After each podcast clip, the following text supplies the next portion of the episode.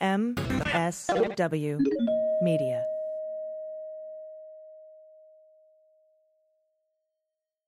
This episode of Daily Beans is brought to you by BetterHelp.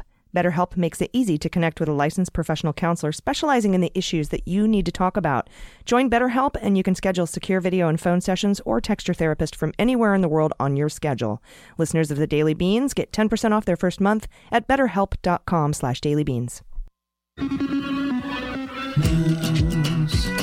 with swearing. Daily beans, daily beans, daily beans, daily beans. Hello and welcome to the Daily Beans for Wednesday, October 9th, 2019. Today, new information on the Zelensky call. SCOTUS starts a new session. The White House blocks the Sondland testimony, arguments in the Mueller grand jury materials case, and new polling on impeachment. I'm your host, AG, and with me today are Jordan Coburn Hello. and Amanda Reeder. Hello. How are you? Good. Yeah. Yeah. Did a I did a show yesterday at the Improv up in Hollywood in their side room. That was called Up Close and Political, and that was really fun. There's a comic named Toby, and I don't know how to pronounce his last name. I am so sorry, but he he gets two stand-up comics that come on. One of them is liberal, one of them is conservative, and then they get two experts. So there was a professor from USC there, and then a professor from Loyola Marymount, and they and one was like a expert on all things Russia. So it was really, really cool to get to sit there. So you do stand up and then you do a panel discussion. Oh, that's fun. Nice. That's Some good nerdy political comedy. Yeah. Yeah, that sounds good. What's Yeah, it called yeah. again? Uh, up close and political. Cool. Good name. You should come to San Diego. Yeah, that would be cool. Yeah. They do it monthly there if anyone's in LA and wants to go. Improv, Mm-hmm. the lab. Mm-hmm. Cool. Rad. Improv's on Melrose, right? Mm-hmm. Yeah. It's like a ghost town at night. It's so weird. It, it's really strange. It's very creepy. Because it used to be that that was the club. Yeah. And then it was comedy store and then it was improv again and then once roast battle happened it went back to comedy store and Oh, that's where it's kind of stayed mm-hmm. The hang. since then Mhm. for the hangs um, plus it's right on sunset yeah. um, exactly. the store so it's and there's a patio it's just a lot of Mhm. interaction and hanging out and stuff like that so Yeah, Melrose is really creepy at night too because it's like all the shops, you know. So there's just no one outside except all of these mannequins in the window. And it's horrifying walking down the street. It's sounds like, some weird apocalyptic thing yeah, yeah, that's what it feels like. fred seagal Ah. I stayed at home with my dog and my wife and caught up on John Oliver. Aww. yeah. Um, did you guys see this week's episode? Uh, he talked about China's one child policy. yes Yeah. I, mean, I had heard a few things about this before, but if you didn't see this week's John Oliver, it's super interesting. And the kind of like ramifications and effects of the one child policy are super fascinating and horrifying, but very fascinating. yeah there's like 34 million more Yeah. men than women Yeah. Wow. and so there's like a huge sex doll industry Mm-hmm. and like so that A lot of human trafficking to bring wives for Yeah. Chinese Oh, men, for wealthy. Chinese men from other countries. yep from um, Myanmar I think mhm. 21% of Yeah. women from Myanmar are trafficked into it's really like Yeah. that they didn't even think of the ramifications nor did he went on to say that he they thought of the ramifications of what happened when they ended the one child policy and introduced their new two child policy Mm-hmm. um, and it's still probably going to have the same kind of uh, unintended consequences or maybe they were intended i don't know but to Mm-hmm. to have 34 million you know d- dudes that have zero women um that you know and assuming they're all binary you know assumptions Yeah. aside but yeah. It's, that they you know it's just going to leave a lot of people where they can't have a relationship Yeah, it's really wild. I mean, the so, purely the sociological effects of this, like they were doing it for population control, which it's a whole thing that I don't want to get into right now. But uh, China also favors young men as opposed to young women because they Yep. believe that uh, men will provide for families as they get older and they're women supposed won't. to they're Or- supposed or they're to. supposed to culturally they're supposed to so yeah it's resulted in women uh, girls baby girls not being wanted or you know um, whatever so anyway Yeah. I tangent remember, about that but it was just that was kind of blew my mind last night I remember learning about that because if my memory is correct. I think my eighth grade geography teacher, who was gay, adopted um, a little girl from from China. So we learned about that policy. yeah Mm-hmm. very fascinating stuff Really, yeah. Check out John Oliver this week if you haven't. Um, we do have, um, gosh, there's no news today at all. um, you know, just like it's been a ghost town for news for the last two weeks. Um, No, I'm kidding. There's tons, so we better get to it. So let's hit the hot notes. Hot notes. So we're learning today that after the call with Zelensky, the, the one on July 25th with Trump and Zelensky, there was apparently a mad scramble inside the White House. As soon as the phone was hung up, at least one National Security Council official alerted the national security lawyers about concerns regarding what Trump had said to the Ukrainian president, and that's according to multiple sources. Um, and and these are the exact same lawyers that later ordered the transcript be moved to the NICE system. That's the code word classified system, and that that that was also in the whistleblowers, the you know the original, the OG whistleblowers complaint.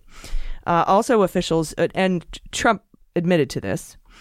Uh, and officials who were on the call wondered what other senior officials should be notified about what had been said on the call, especially the uh, Department of Justice, since Bill Barr's name was invoked during the conversation so many times. And all of this, again, just corroborates the, the OG whistleblower complaint. So they all thought they could contain this until about a week before the whistleblower complaint was officially filed. And the lawyers reassessed the situation and decided to push the transcripts out uh, through the White House. And once that was out, then they decided to release the actual complaint to, try, I guess, try to get ahead of the story. So that's just a, an interesting look into sort of what was going on at the White House as soon as that call was done. I just see like that whole scene from The Office where everyone's running around going, "What's Yeah. happening? Yeah, yeah, yeah. It's happening!" Yeah. You know, just Yeah. everybody freaking out, hair on fire. Who do we tell? What do we do? Oh my god! it's gonna be a fantastic scene in the movie for sure. I imagine them uh him finishing up the phone call and just be like, "Okay, thank you, talk to you later." And then he like hangs up, and then everyone's just like, "Fuck!"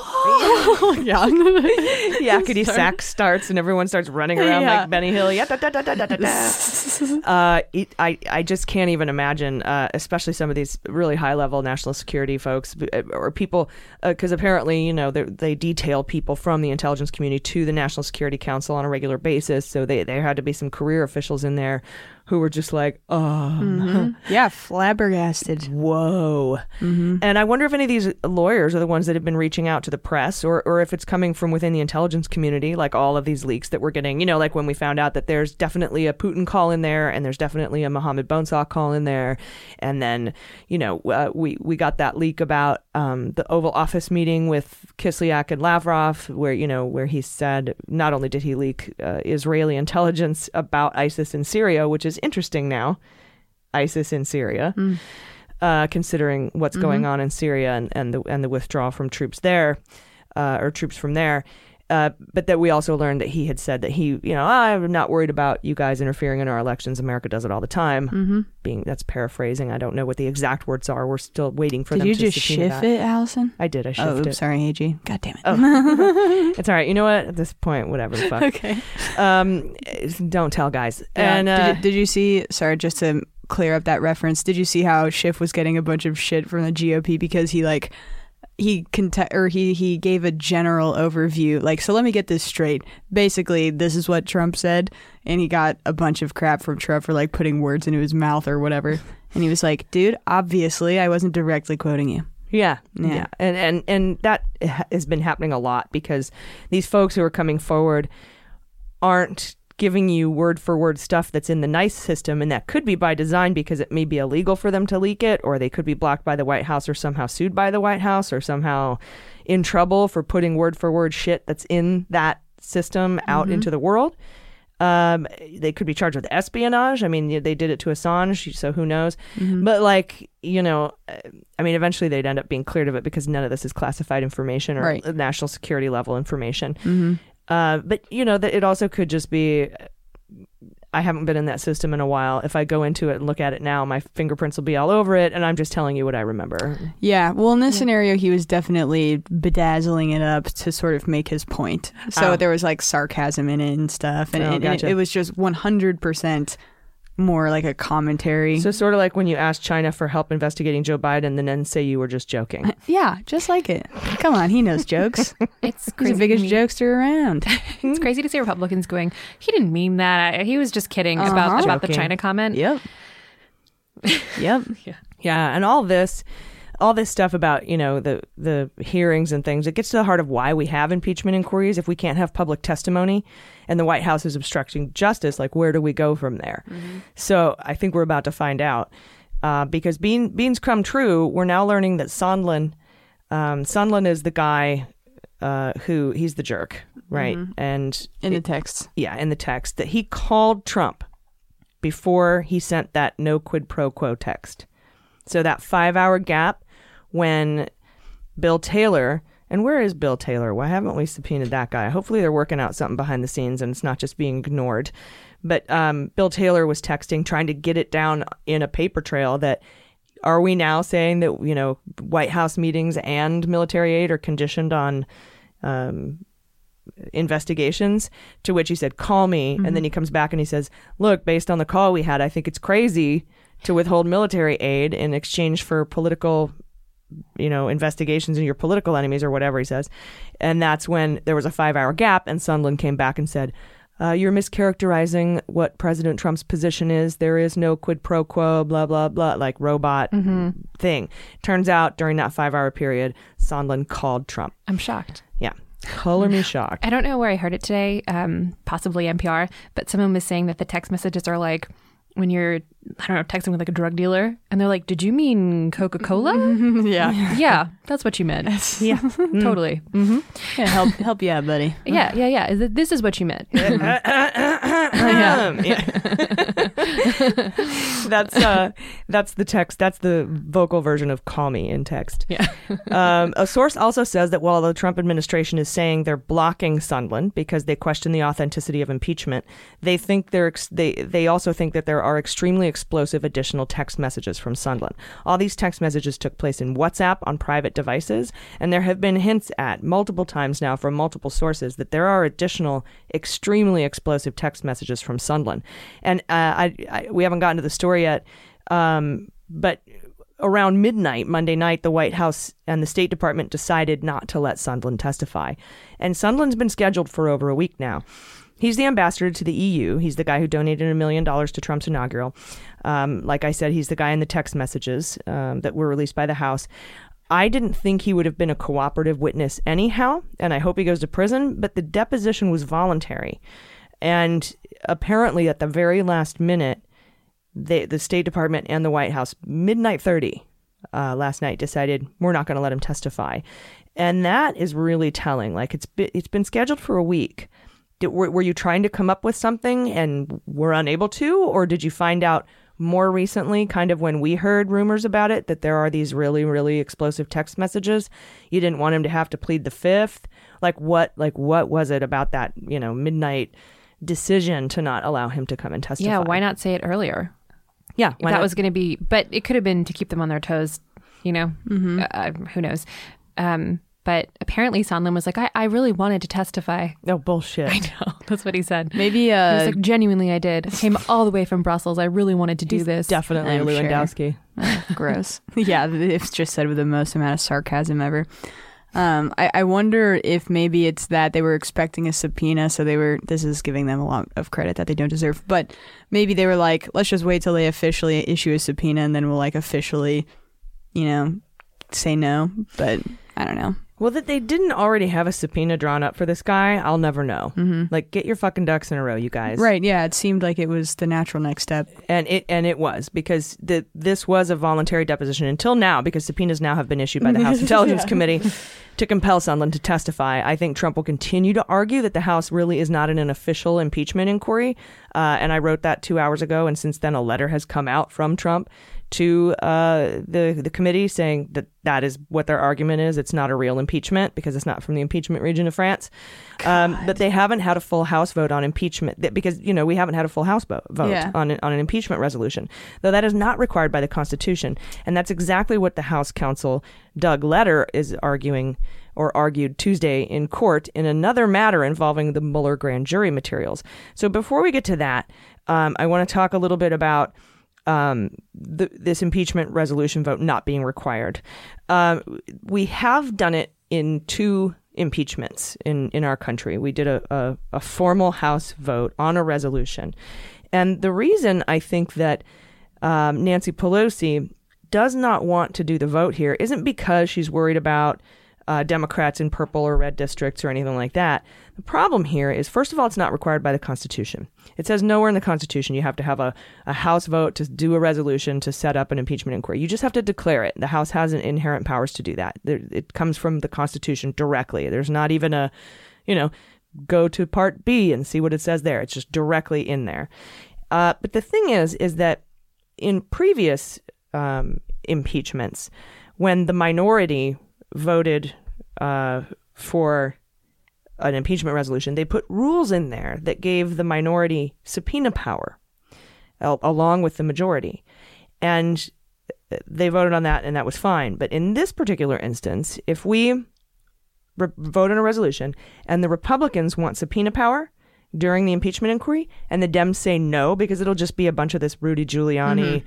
Um, bullshit. Nunes, can you imagine the subpoenas he would issue? Jim Ugh. Jordan, you know, bringing in their witnesses and a bunch of BS to to basically uh, witnesses against Joe Biden, uh, shit like that. And so the Dems would say no, and then the Republicans would be able to say, "Oh, so this is partisan. You don't want to be fair. You want this to be one-sided, et cetera, et cetera." So to avoid that conflict and that trying to put rules together with this piece of shit Republican uh, caucus. I think Pelosi should just say no. And we're, we're in an impeachment inquiry, and that's being argued in court. And so that's what I was about to get into. Um, remember, after Mueller testified, shortly after Mueller testified, Nadler petitioned the court for the Mueller grand jury materials. Uh, and for the first time, they invoked full Article 1 powers of impeachment in that filing. That's when I thought an impeachment inquiry began, but not everybody got on, on the train with me at that time. But in that case, Trump also argued, and uh, and the DOJ filed an amicus brief helping him out, that impeachment wasn't real because they didn't have a floor vote. So that ruling about whether or not we're in an impeachment inquiry will tie directly to the subpoenas in the Ukraine case because Trump and the Department of Justice are presenting the same argument now. Um, the hearing for the grand jury materials uh, was presided over by Judge Beryl Howell, and she began by pressing the Department of Justice to say whether any of the 13 Mueller requests for material from foreign governments, including grand jury material, meaning 13 foreign governments asked for grand jury material from the Mueller investigation. And she was wondering uh, had any of them been given, and if they're blocking Congress from getting the information, uh, had they already given that to foreign governments? God.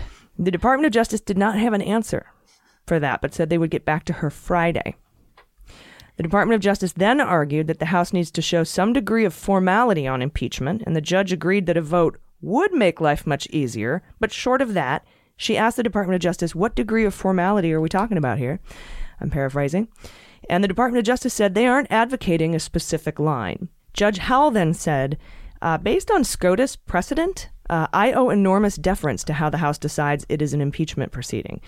The Department of Justice then pivoted and says that if the House wants grand jury materials, it could change the law, somehow insinuating the Dems would need to shit all over grand jury secrecy to get what they need to investigate an impeachment. Uh, a totally wild and idiotic argument.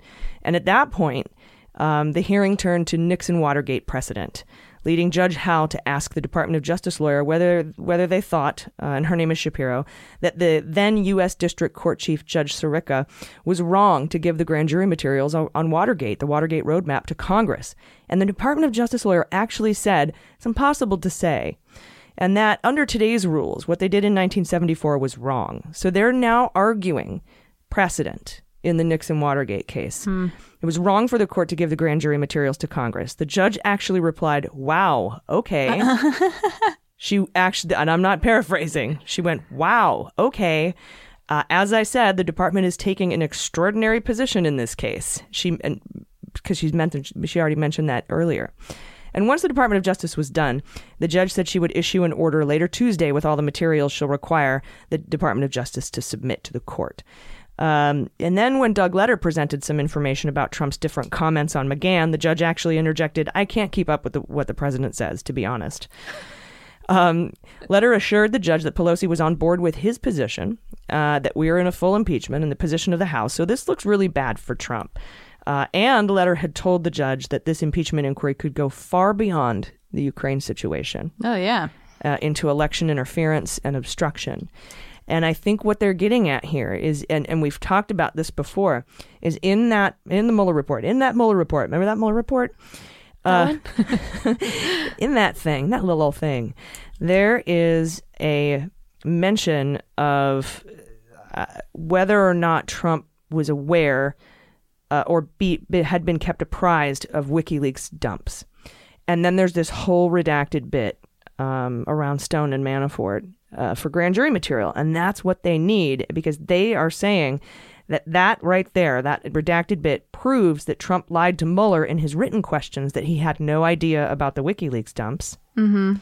And that and and that um, also that that he participated or was at least aware of election interference. And now when you have the evidence of the the Oval Office meeting with Lavrov and Kislyak that he was aware of the interference, if you have that grand jury material, you could prove in, in an impeachment inquiry that, that that he was aware of that and that he lied to, to Robert Mueller in that uh, in that uh, investigation. And Mueller wouldn't have been able to indict him, nor would he have been able to show that because it's grand jury material, nor would he have even been able to say, Trump lied to me, because that could, you know, jeopardize future prosecutions once he leaves office. It could taint juries.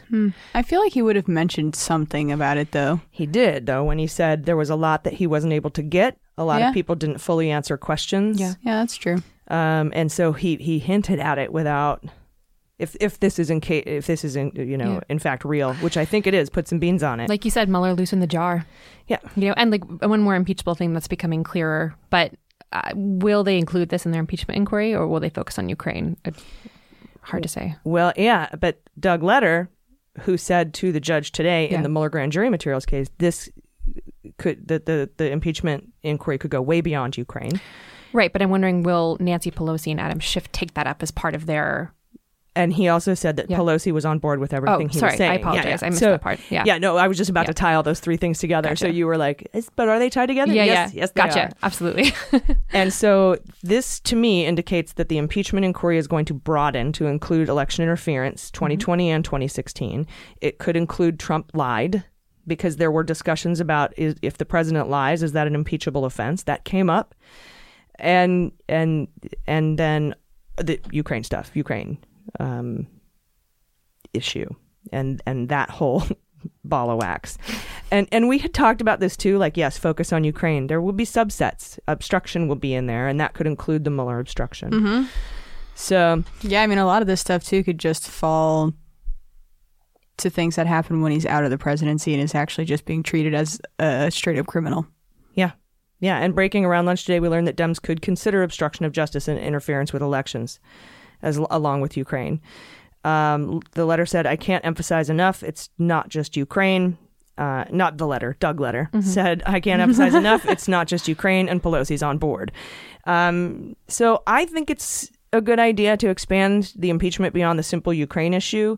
Um, the letter also insinuated, like I said, Trump could be lying, and that's an impeachable offense. If you want to get these big ones in here, I think that that's okay.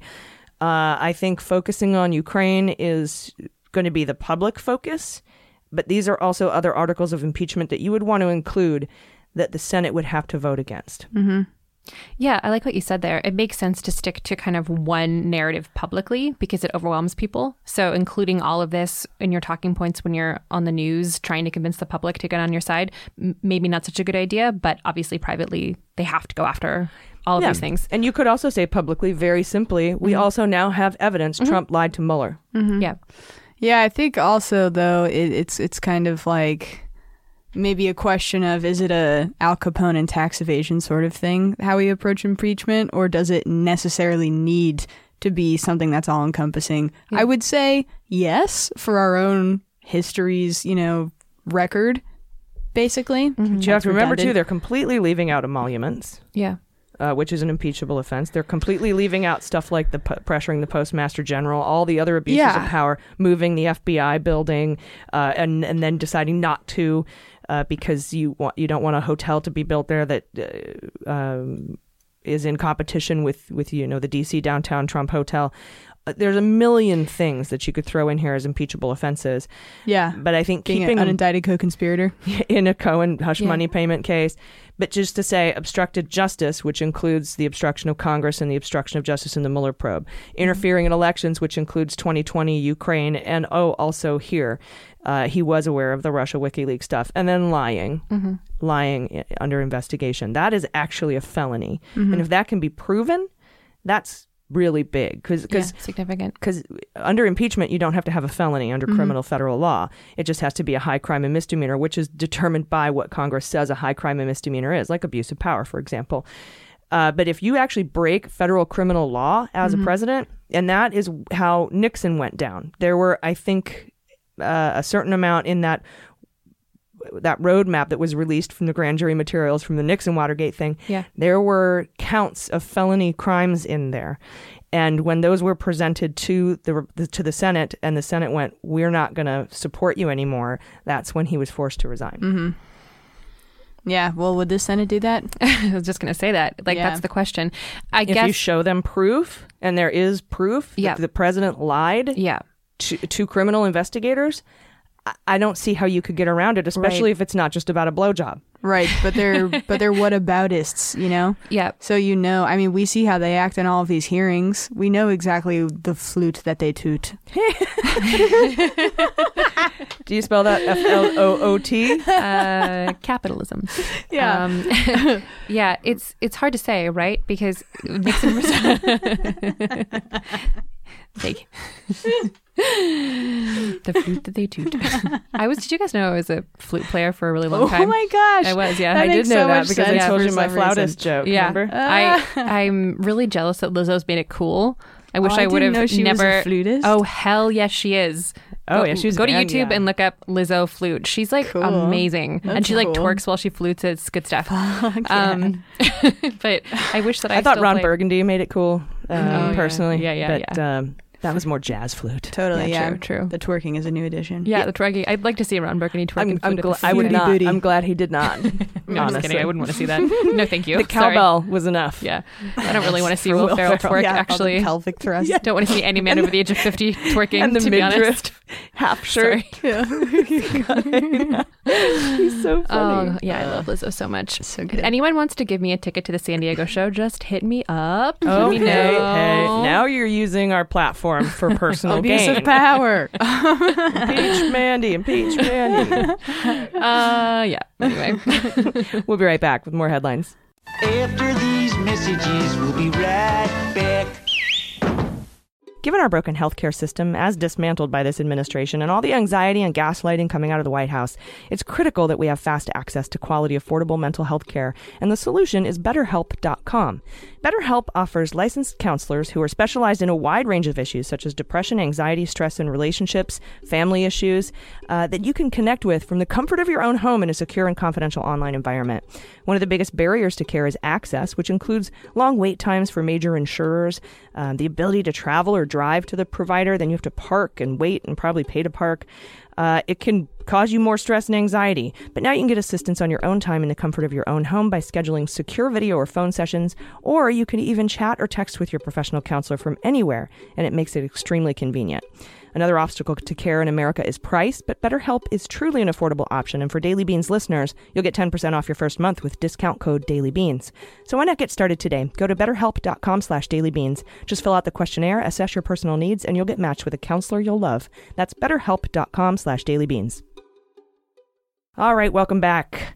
Today, the Supreme Court heard arguments on many historic cases that would impact millions of LGBTQ plus Americans, and that issue is the reach of Title VII of the Civil Rights Act of 1974, and the justices must decide if workplace discrimination laws encompass gender identity. And Amanda, I know you're following these, this case closely. So what, Yeah, what are you what are you learning? Yeah, so the court was actually hearing three cases today, two of which were argued together. Um, and uh, two of the cases were regarding gay men who were fired um, for their sexual orientation, and the other case was um, uh, regarding a transgender woman who is a funeral director who was fired after she came out to her employer with the decision that she would now live as a woman. So and that was Amy Stevens. Correct. Yeah. I just want to read you a tiny excerpt here from the SCOTUS blog. Um, so, Title VII of the Civil Rights Act of 1964 bars sexual discrimination because of sex. And this morning, in a packed courtroom, the Supreme Court heard oral arguments on whether Title VII protects gay, lesbian, and transgender employees. Um, currently, less than half the country um, has uh, uh, bars discrimination based on sexual orientation or gender identity. Um, so there's a lot of people who aren't protected right now. So this is a really significant ruling. That's right. 22 states explicitly ban discrimination on the basis of gender identity, but like you said, that that leaves the majority um, unprotected. That's right, and it's and one in six trans people have had, the, had had this happen to them. Uh, I'm specifically talking about Yeah. Mm-hmm. the Amy Stevens case now. One in six, um, Yeah, has and had this happen it's to them. almost a more consequential ruling than the 2015 decision to allow same-sex couples to marry, which, by the way, granted me the ability to live with my American wife. Um, we got engaged a year after that was um, uh, passed by the Supreme Court, so it's very recent. Um, and and very personal very you. personal, very personal, yeah. Um, and uh, not every gay person wants to get married, just like not every straight person wants to get married. But almost all LGBT people are going to seek employment at some point in their lives. So this is a huge, huge ruling. And um, what's really interesting is uh, amendments uh, have been made to Title VII before. In 1989, there was a case um, that was argued that a woman, um, you know, it was uh, she was being denied promotion within her company because she was too masculine presenting, and she was specifically told by her employers, uh, I think, uh, uh, WaterhouseCoopers, the financial organization, that she was didn't wear enough makeup, didn't wear enough jewelry, Wow. and the Supreme Court ruled in her favor. So you know, there's some precedent for adjustments to Title VII. Right, right, and Yeah. and, and and this concept of like, I am not saying these are the same Yeah. thing, but in that case, it's your your presentation Right. of gender norms, really. Exactly. So it's Yeah. So how is that different? yeah, Yeah. So it's kind of interesting I mean, I guess uh, uh, other than your uh, specific identity. yeah. right. Um, yeah, yeah, yeah. I only meant to right. delineate the two from like Yeah. one. I guess you could say it's more of a choice to like wear makeup versus living uh, in your comfortable, you know, trans beautiful self. So. Yeah. But Yeah. yeah, I guess how we present is up to us, totally. Correct. And regardless The of main point identity. that, yeah. yeah. hmm it may surprise you that the likely swing vote on these cases is going to be Neil Gorsuch, um, which I find because it, basically the reason that he uh, has come out after today's arguments as the probable swing vote in in favor of these rights is because he considers himself a textualist, a textualist, sorry, um, and so he likes to have very literal readings of the text inform his decision rather than I don't know, feelings. and um, it says in Title VII that you cannot be discriminated against based on sex. And the uh, lawyers for the White House, But it also says or other considerations, doesn't right? it? Um, I have to go over the exact wording again. There's something. There's some tag on the end there that that would fall under. I Mm-hmm. Right. I think is is kind of why he's like swing voting.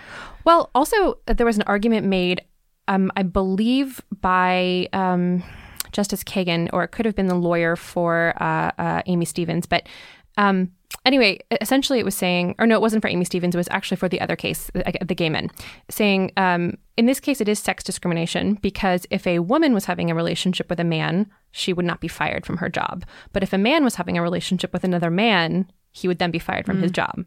And so sexual orientation and sex can't necessarily be divided here because they're re- it's it's a it's related. There's a you know so um, yeah we'll see what happens. It's pretty divided at the moment um, with uh, with both the White House and the conservative judges. Um, you know, siding on the the side of religious liberty and saying that the you know Title VII doesn't include sexual orientation, that it's different, and the liberal justices and the lawyers for the employees arguing otherwise. So, uh, kind of uh, seems to be hinging on the opinion of uh, Neil Gorsuch. Wow, Yeah. uh, that's interesting. And and Gorsuch. You bringing up textualism, I was listening to a podcast I was talking about that exact thing and saying that typically, if he was to be consistent with how he tends to interpret the Constitution, he should be against or at least in favor of that providing those protections. Mm-hmm. Yeah. So now everyone's kind of like looking to him, right, to see if he's Yeah. going to be a, a man of his word. Also, a consistent, yeah, Mhm. Absolutely. consistent justice. Mm-hmm. also to bring it back to the people who are actually arguing this case, I was reading a little bit more about them. Um, I think that gets lost sometimes when we're talking about these cases become so legal and wordy. But um, Amy Stevens, uh, her story really struck me. She was a funeral director. And she had been for her entire life. And I watched an interview with her where she said, I had known I was different from the age of five years old. I hid who I was for my entire life. It made me so miserable that I stood outside my backyard one night with a gun to my chest for an hour and thought, I'm going to end my life. I can't bear to be not who I am anymore, and I think I'm too old, and I missed my moment, and I can't. I, there's there's no opportunity for me to be who I really am, and so I just want to end it all. And she decided to write a letter to her employer the next morning, saying that she would now live as a woman. She obviously didn't pull the trigger, and that's when she was fired. Wow. After, um, you know, Strong.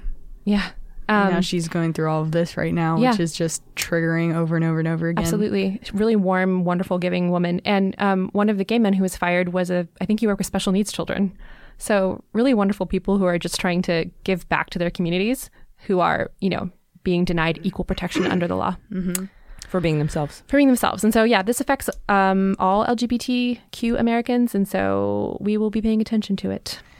Yeah, and this is the first time in the Supreme Court that um, the words transgender and cisgender have appeared. Yeah.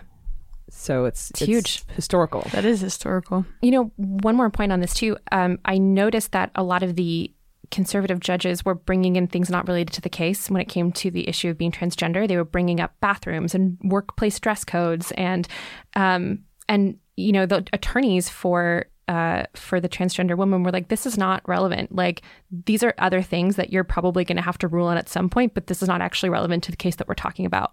Also, Neil Gorsuch said he was basically saying he he agreed with the text, but also said that it would cause massive social upheaval. And I'm here to tell you that trans people do their jobs well and use the bathroom and exist, and there hasn't been a massive Um, social upheaval yet. So I, I disagreed with him on that. Yeah, and ask um, General Mattis about that. He did six white papers on how allowing transgender people to serve openly in the military would affect morale uh, and attitudes and uh, everything. And he found that in the military, it there was no little to no impact for that. So that to, to assume that there would be an upheaval, if you want studies done by a conservative general uh, in one of the most conservative groups of people in the world to see how that it, it, it would not cause an upheaval.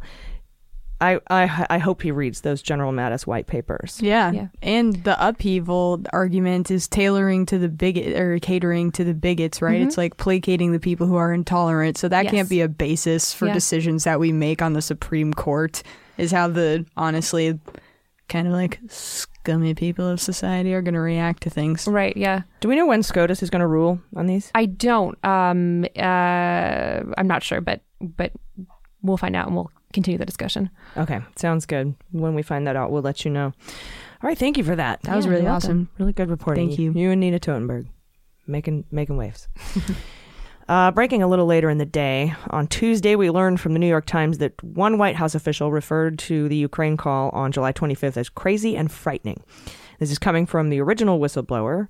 Uh, who apparently memorialized what others had told him in a memo, two page memo. So when the whistleblower was, OG whistleblower was, was speaking to half a dozen or so White House officials, he wrote down his thoughts, or she wrote down her thoughts about about it, including that one of the people they spoke to seemed visibly shaken and completely lacking in substance related to national security, was something else that this person said about the call.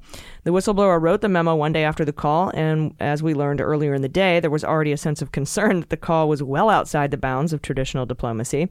This memo, that was the whole hair on fire thing, this memo, according to the New York Times, provided a rare glimpse into at least one of the communications with White with the White House official that helped prompt the formal complaint. The ICIG Atkinson gave the two-page memo to Congress last week. So that was came from the ICIG is probably something to help corroborate um, the actual complaint.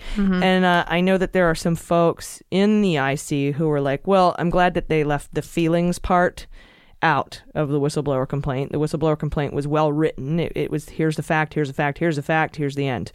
And instead of they looked visibly shaken and scared and frightening and crazy. You know, those are the kind of words that don't belong in a whistleblower complaint. But it's just an interesting sort of uh, piece to have on the side.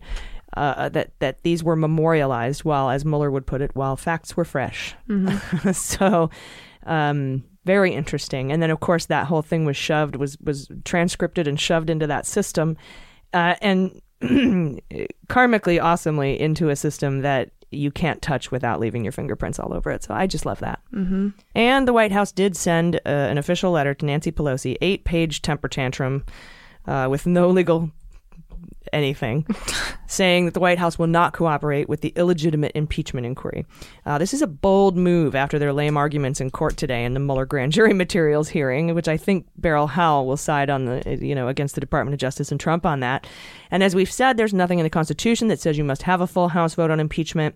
Um, and and that's just what we've done the last few times, last couple times. So, again, I don't think she should have that vote. I don't even think she should open it up so that the, the Republicans can try to make their own rules in there and then cry foul when they don't get their way.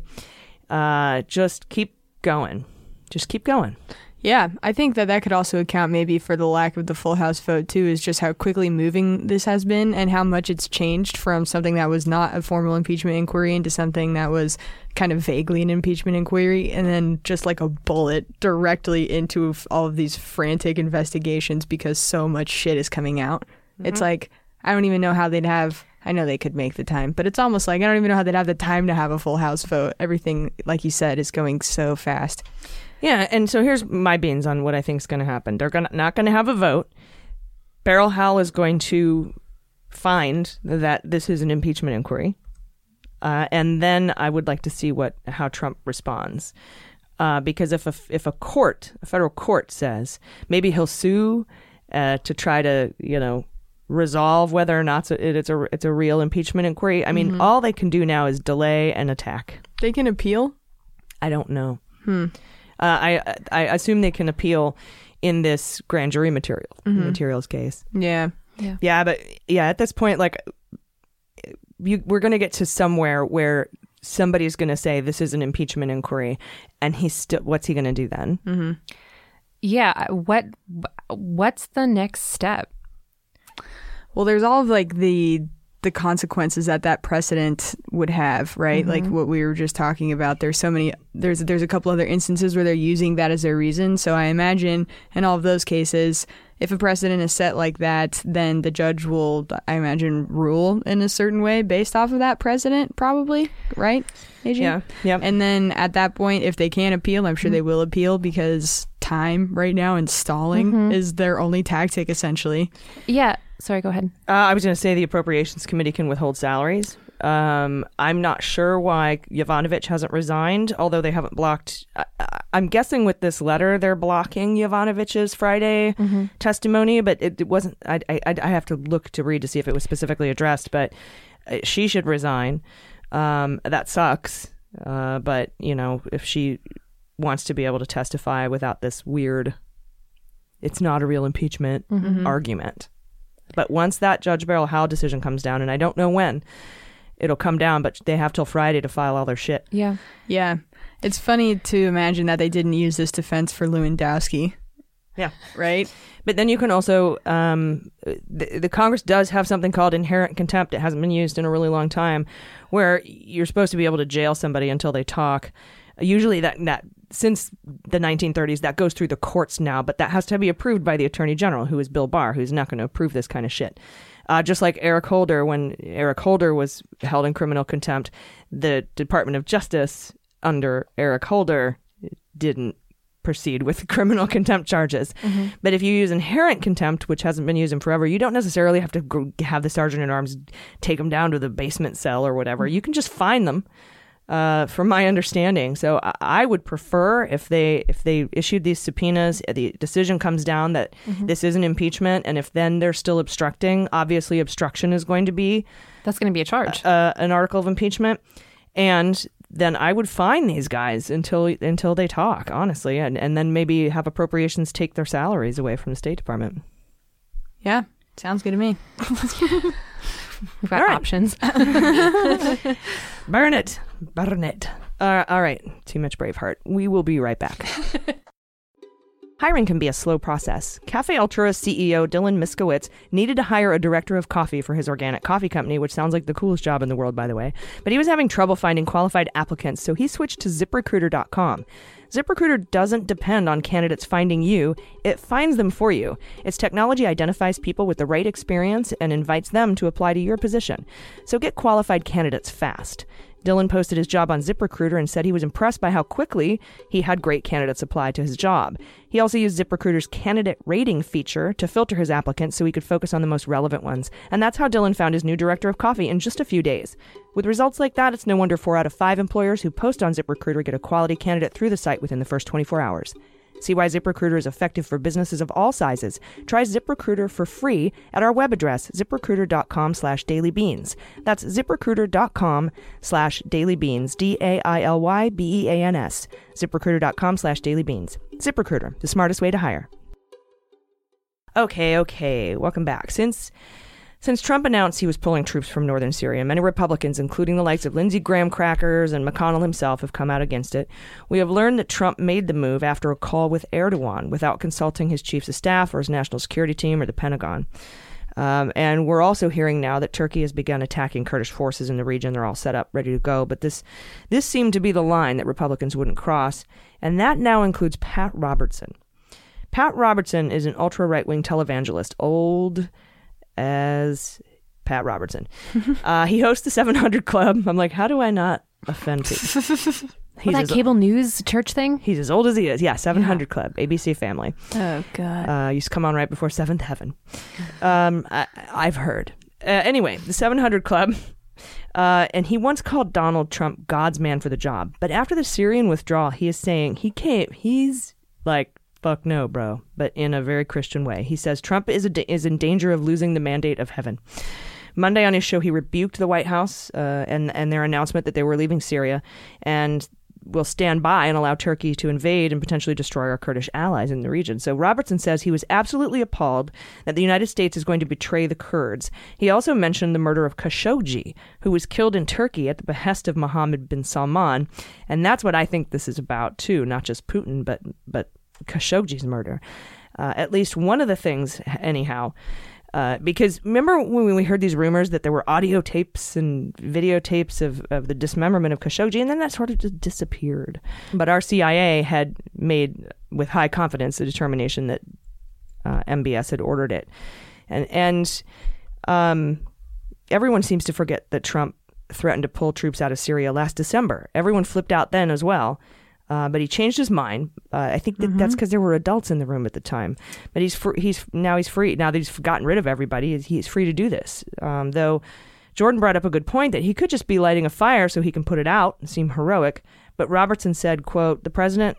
Who allowed Khashoggi to be cut to pieces without any repercussions whatsoever is now allowing the Christians and Kurds to be massacred by the Turks.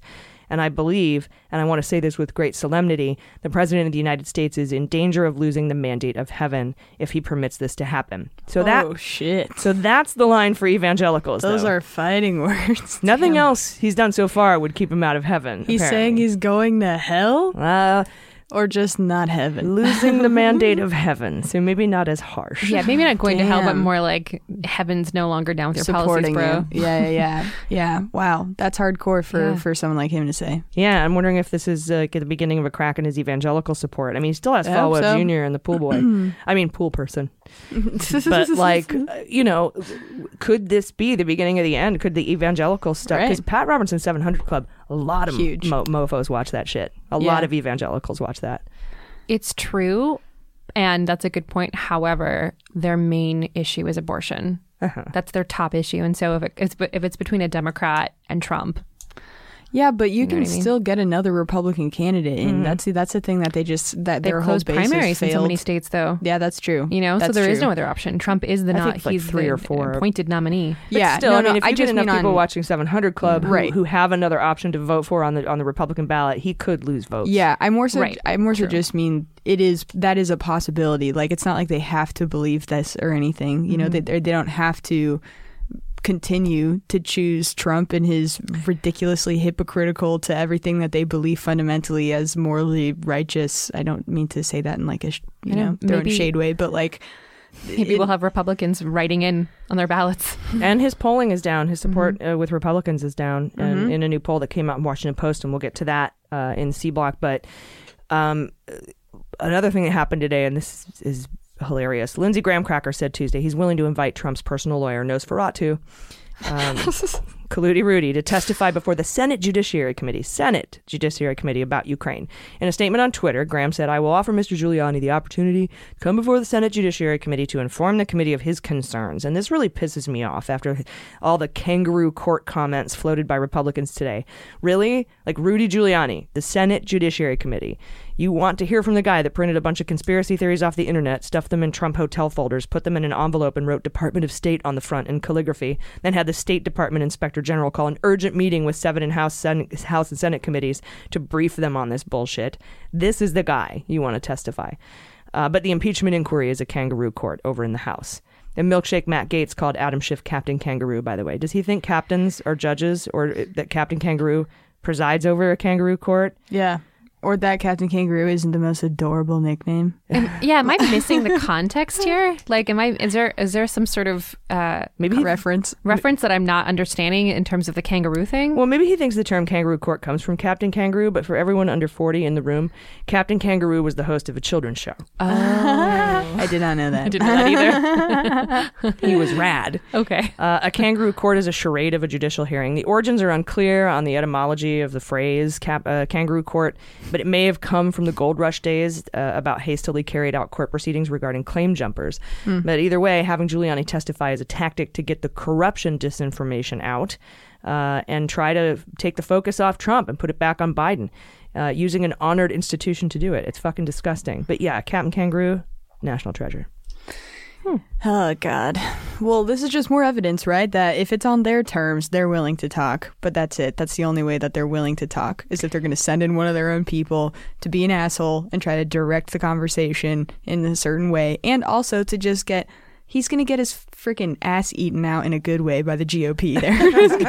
I like how you had to put it in a good way because some people would be like, "That sounds terrible." yeah. No. Well, I mean, ass eating is hot right now, I guess. So, There's T-shirts out there that j- literally say "Millennials eat ass." Uh, yeah, I guess it's true. It's true. the new version of kissing ass, I guess.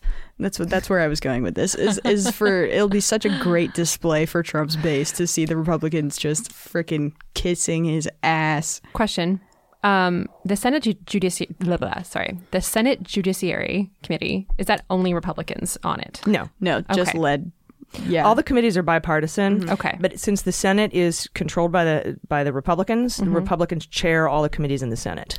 Will Democrats have an opportunity to ask questions to Giuliani Yeah, then? like okay. Kamala Harris. Yeah, Okay. Mm, some yes, really good nice. Democrats will have have the opportunity to do that. oh fuck yeah, Kamala's Yeah. the best. I know. Oh my God, Kamala In versus those Giuliani. scenarios. Yeah, I think AOC is on the judiciary as well. Yes, I love her. Uh, I'm gonna check. Can you check to see um, real time here if Kamala is on the Judiciary Committee?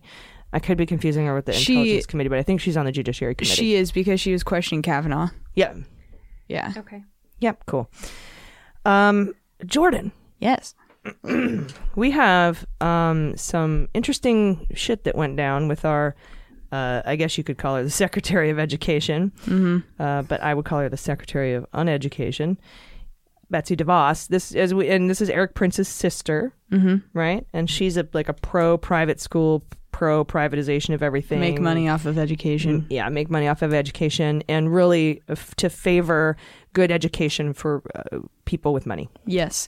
So she's in trouble. And before I go into exactly how she's in trouble, I'm just going to give a quick background to this whole story. And it is the case of Corinthian colleges. I don't think we've ever talked about it on the podcast before, right?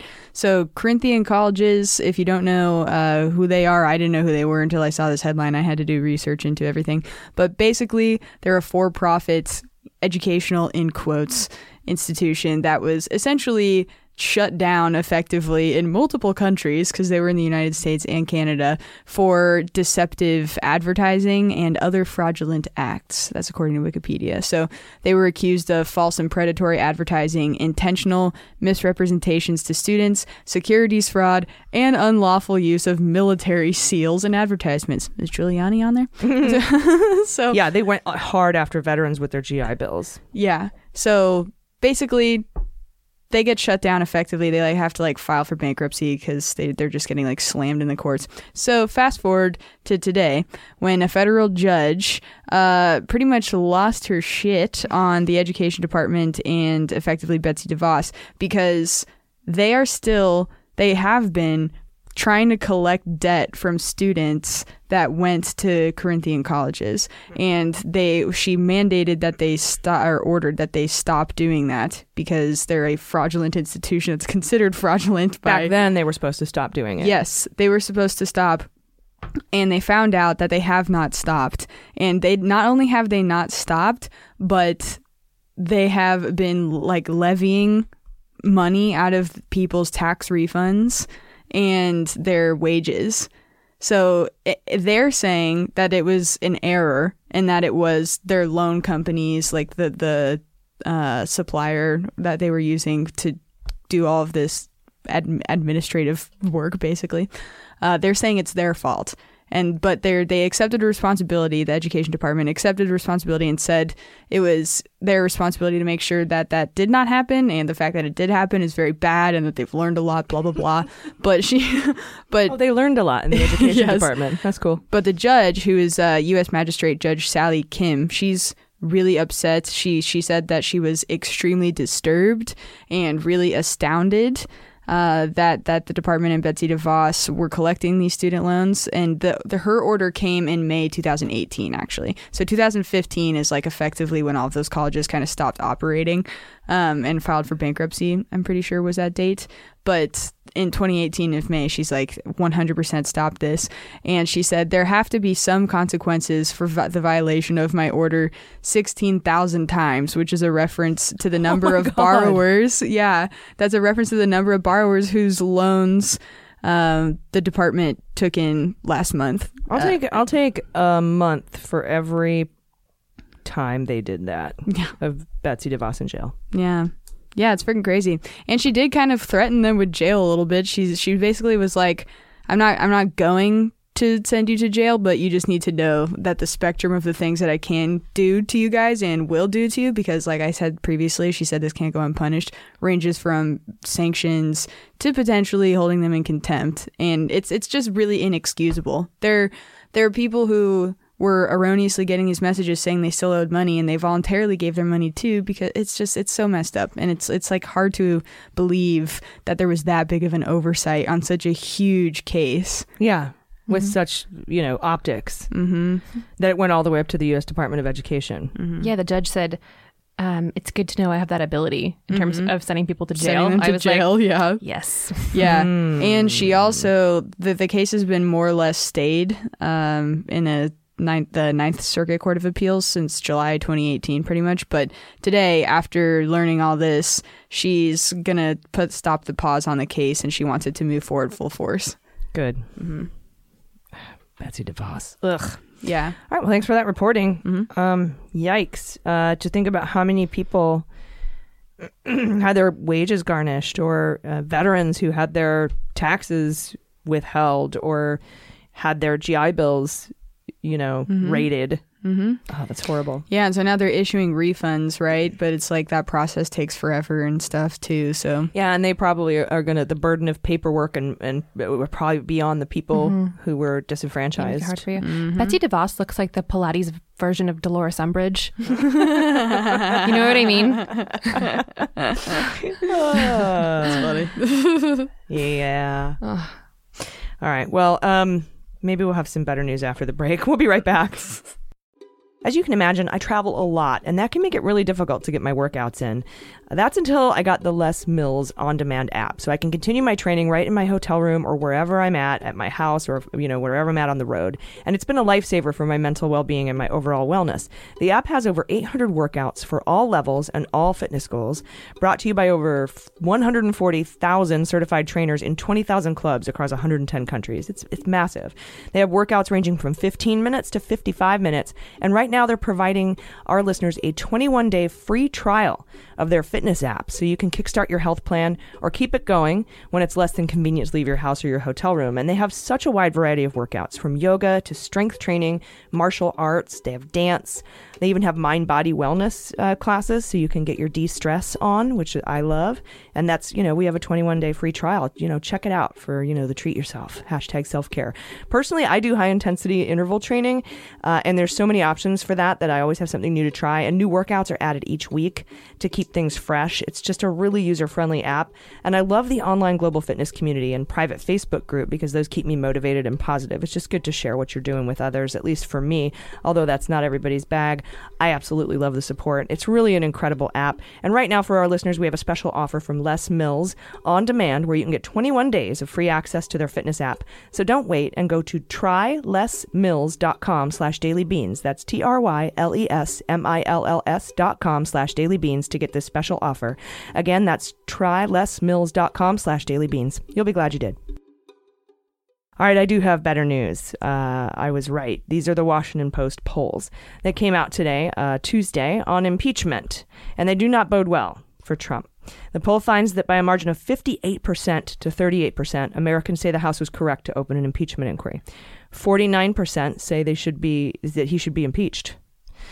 49%. Uh, Republicans wanting an impeachment inquiry have also increased to nearly 33% of Republicans now agree Damn. with an impre- impeachment inquiry. Uh, and one fifth of Republicans say they favor actual impeachment. And when I'm saying actual impeachment here, I mean impeachment vote articles in the House, not removal from the Senate. So, but yeah, that number of Repub- 33% of Republicans wanting um, an impeachment inquiry. Uh, and so Republicans are wavering now, it seems. Uh, but probably the most important number is the independents. While 8 in 10 Democrats think Trump should be impeached, uh, 57% of independents now support the impeachment inquiry, with a stunning 49% saying he should be impeached.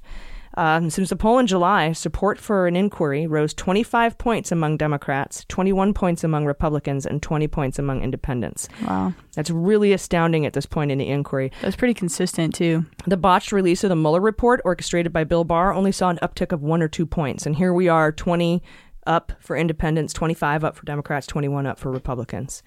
So, you know, even even though the public is not seeing these televised hearings that we're calling for, the journalists reporting on Ukraine seem to be moving the needle significantly. I believe Trump at that probably the release of those text messages didn't do him any favors either. I believe Trump will be impeached in the House by the end of the year. We put some beans on it. I'm saying it right now. Um, and we're launching into never before seen territory with an election year coming up after an impeachment. Uh, and we'll see how this affects the election and whether it bolsters Trump's base or motivates Democrats and independents. Republicans are seemingly shifting from the Ukraine call wasn't wrong to the Ukraine call was wrong, but it doesn't justify impeachment, saying instead we should let the election decide. That's kind of what their new rallying cry is going to be. And that'd be nice if we could trust the election process. Um, we'll see how well that message is received by the public in the face of this polling. In the first poll, when you said, I think 49% of, is it ev- like general Everyone, ev- of, of gen- Adults. normal people, all people, um, are in favor of impeachment? That's not with a nuanced understanding of what impeach specifically re- means in the House, right? Versus that's more like the coll- colloquial term of impeach, just like getting him out of office. Well, they did say they did differentiate between an impeachment inquiry, an impeachment in the House, and removal in the Senate. Oh, cool. Part of the same poll. Right. Oh, good. Okay, cool. They didn't give us the numbers on removal from the Senate, but they they did make the distinction that impeachment in the House, Got it. not trial in the Senate. Got it. And there are uh, maybe a lot of folks who don't know what that means. Yeah. But 58% of Americans support an impeachment inquiry right now, and that's massive. Mm-hmm. I don't think I don't think it's ever been that high for impeachment for anyone. Yeah. Well, I mean, just again, this concept of the totality of evidence is, is just honestly burdensome at this point. it's like It is. That's why they're kind it's of so heavy. try It's like a cement tab on your chest. try to trim it down a little. Mm-hmm. Uh, the White the White House has now reached out to impeachment lawyers. One of them being Trey Gowdy, and we first thought Trey Gra- Trey Gowdy turned him down, but apparently Trey Gowdy has joined the Trump impeachment team. Oh shit. Yeah, somebody's like, I did wonder- not see that. wonder what his hair looks like these days. I haven't heard from him in a while. Um, and in Beans Come True today, uh, Gabriel Sherman in Vanity Fair says Trump's favorite punching bag, Mitt Romney, is reaching out now to fellow Republicans to raise the temperature on impeachment. And that's according to a Mitt, Mitt confidant. Uh, the article in Vanity Fair, which you should read, begins by telling us that while there's no flood of GOP rats, jump, rats jumping ship yet, it's clear that there's a drift, starting with Trump's approval rating, which has dropped four points among Republicans in the last two weeks. From 91% to 87%. Damn. Then there's the Fox News firewall that's cracking with fucker Carlson saying Trump's actions with regards to Ukraine were indefensible, and Andrew Napolitano, Judge Andrew Napolitano, calling it criminal and impeachable behavior. Mm-hmm. And behind the scenes, Fox board member Paul Ryan told Fox Corp CEO Lachlan Murdoch to cut ties with Trump. Mm-hmm. Then in the Senate, we have Susan Collins, Ben Sasse, and more speaking out against the Ukraine stuff. But apparently, Mitt Romney is emerging as the standard bearer on the right.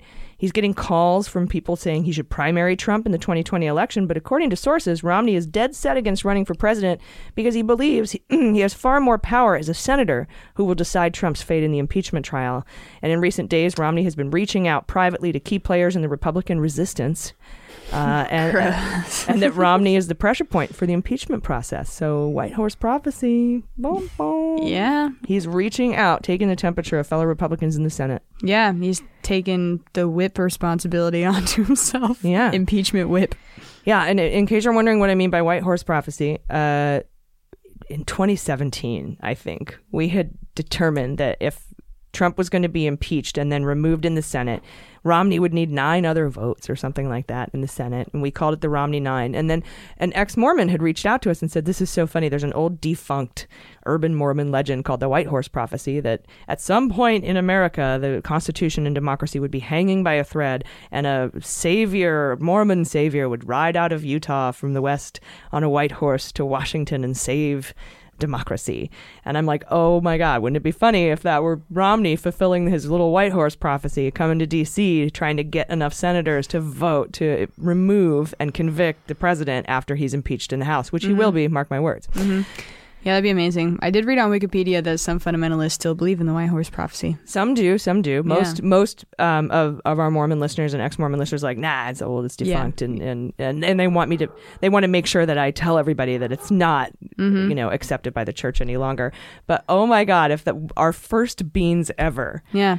were on the Romney nine, and now it's the Romney twenty, obviously, but uh, the White Horse prophecy that would be batshit crazy. Yeah. I take pleasure in Mormons deciding to distance themselves from the White Horse prophecy because that's too crazy. Yeah. You're like, They're like, this got it. crosses a line. Let's go get our planets. This is just, I'm just Okay, kidding. I so love you all. this is all well and good. Um, and um, obviously, I'm happy that Mitt Romney is trying to help save democracy. I'm not ha- saying anyone get your I- hopes up on I anything. Please I- don't, please don't at me and say you're so dumb. We'll never do that. I know it's pro- I, it's prob it's hundred percent. Super space beans. Yeah, Um, it, today in the car, I was listening to yet I don't even know which one, another old white guy, some old Republican, being like deeply troubling, deep, deeply troubling, and I just I felt like my head was gonna pop off. Like I just was deeply like troubling steam over coming out of my ears. I was flames just like I on the side of my face. Take it anymore. Heaving breaths. So Yep. that's where I'm Yeah. at today, I guess. yeah. yeah, you're like um deeply illegal, yeah, uh, impeachable, terribly troubling. impeachable. Oh, man.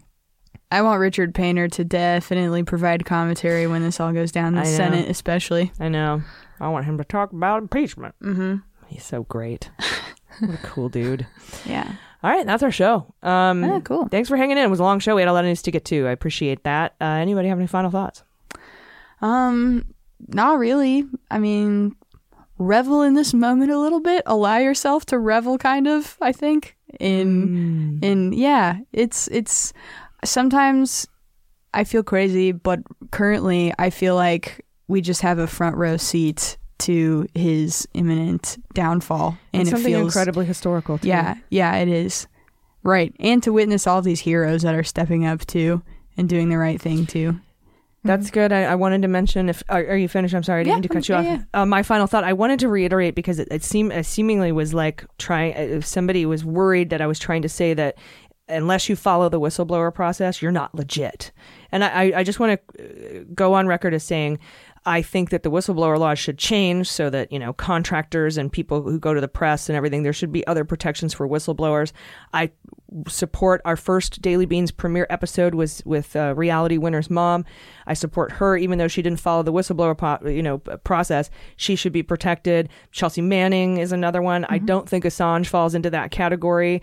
Um, I can't tell you legally why. Uh, I just hate his fucking face, but I don't think he should be charged with espionage for what he's done because I think that puts First Amendment at, at, at risk. Um, and then, of course, Ellsberg, one of the greatest whistleblowers of all time, was not technically a whistleblower. First of all, the whistleblower protections weren't in place at that point, and he went to the press. So even if they were, he wouldn't have had whistleblower protection. Uh, I just want to make sure everybody knows that me saying that they don't have legitimate whistleblower status under the law doesn't mean I don't think they're legitimate, awesome people. Does that make sense? Mm-hmm. Okay. Because I think that they are, and I think that they're heroes. Um, I'm, I'm, I'm- I'm on the fence about Snowden. Yeah, honestly, I don't know enough about every detail of his case. Same. Um, Watch the movie about him; it's really great, and he's done some really great interviews recently. Um, that's all I'll say on that. but I do I do th- appreciate him wanting to warn us about the government overstepping their boundaries to surveil Yeah. citizens. Yeah. I think that that's important. Yeah. Um, but you know, if you want to have legal whistleblower status under the law, you have to follow the whistleblower steps. I do think those should be changed and strengthened, and to include more people and to encompass more people. So I just want to get that out there. Yeah. Totally. Can I use your podcast for personal gain, AG? Okay, Um, what I would really like, so not a final thought so much as a, so much a as a ticket to request. Lizzo.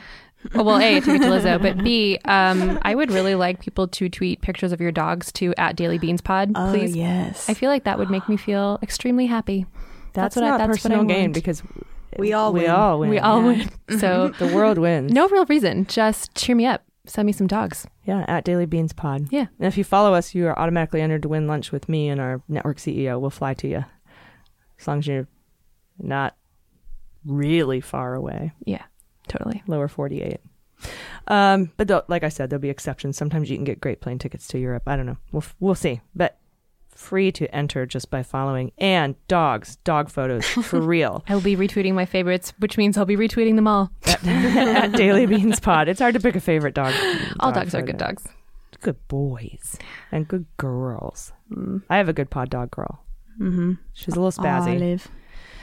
Maybe I need to post more pictures of Pod Dog on our on our Patreon feed. Do it. Hell yeah. She does a lot of good lewds with nip nops showing. That's kind of her favorite thing right now. She All likes right. to slobber. She's she's not so drooly, but she definitely gives mouth hugs. if you have a German Shepherd, you know what I'm talking about. All right, uh, that's our show again. Thank you so much. Thank you for your your support. We've gotten so, so many hundreds of emails with just kind words and incredible things, and I, we really really appreciate it. Um, we really do love you guys. So please take care of yourselves, take care of each other, take care of your mental health, and take care of the planet. I've been AG, I've been Jordan Coburn. I've been Mandy Reeder. and them's the beans. The Daily Beans is produced by AG, featuring Jaleesa Johnson and Jordan Coburn, and engineered and edited by Mackenzie Mazzell and Starburns Industries. Our marketing manager is Sarah Lee Steiner, and our merchandising manager is Sarah Hirschberger Valencia. Fact checking and research by AG, Jaleesa Johnson, and Jordan Coburn, with executive assistance by Amanda Reeder. Our music is written and performed by They Might Be Giants. Our web design and branding are by Joel Reeder with Moxie Design Studios, and our website is dailybeanspod.com.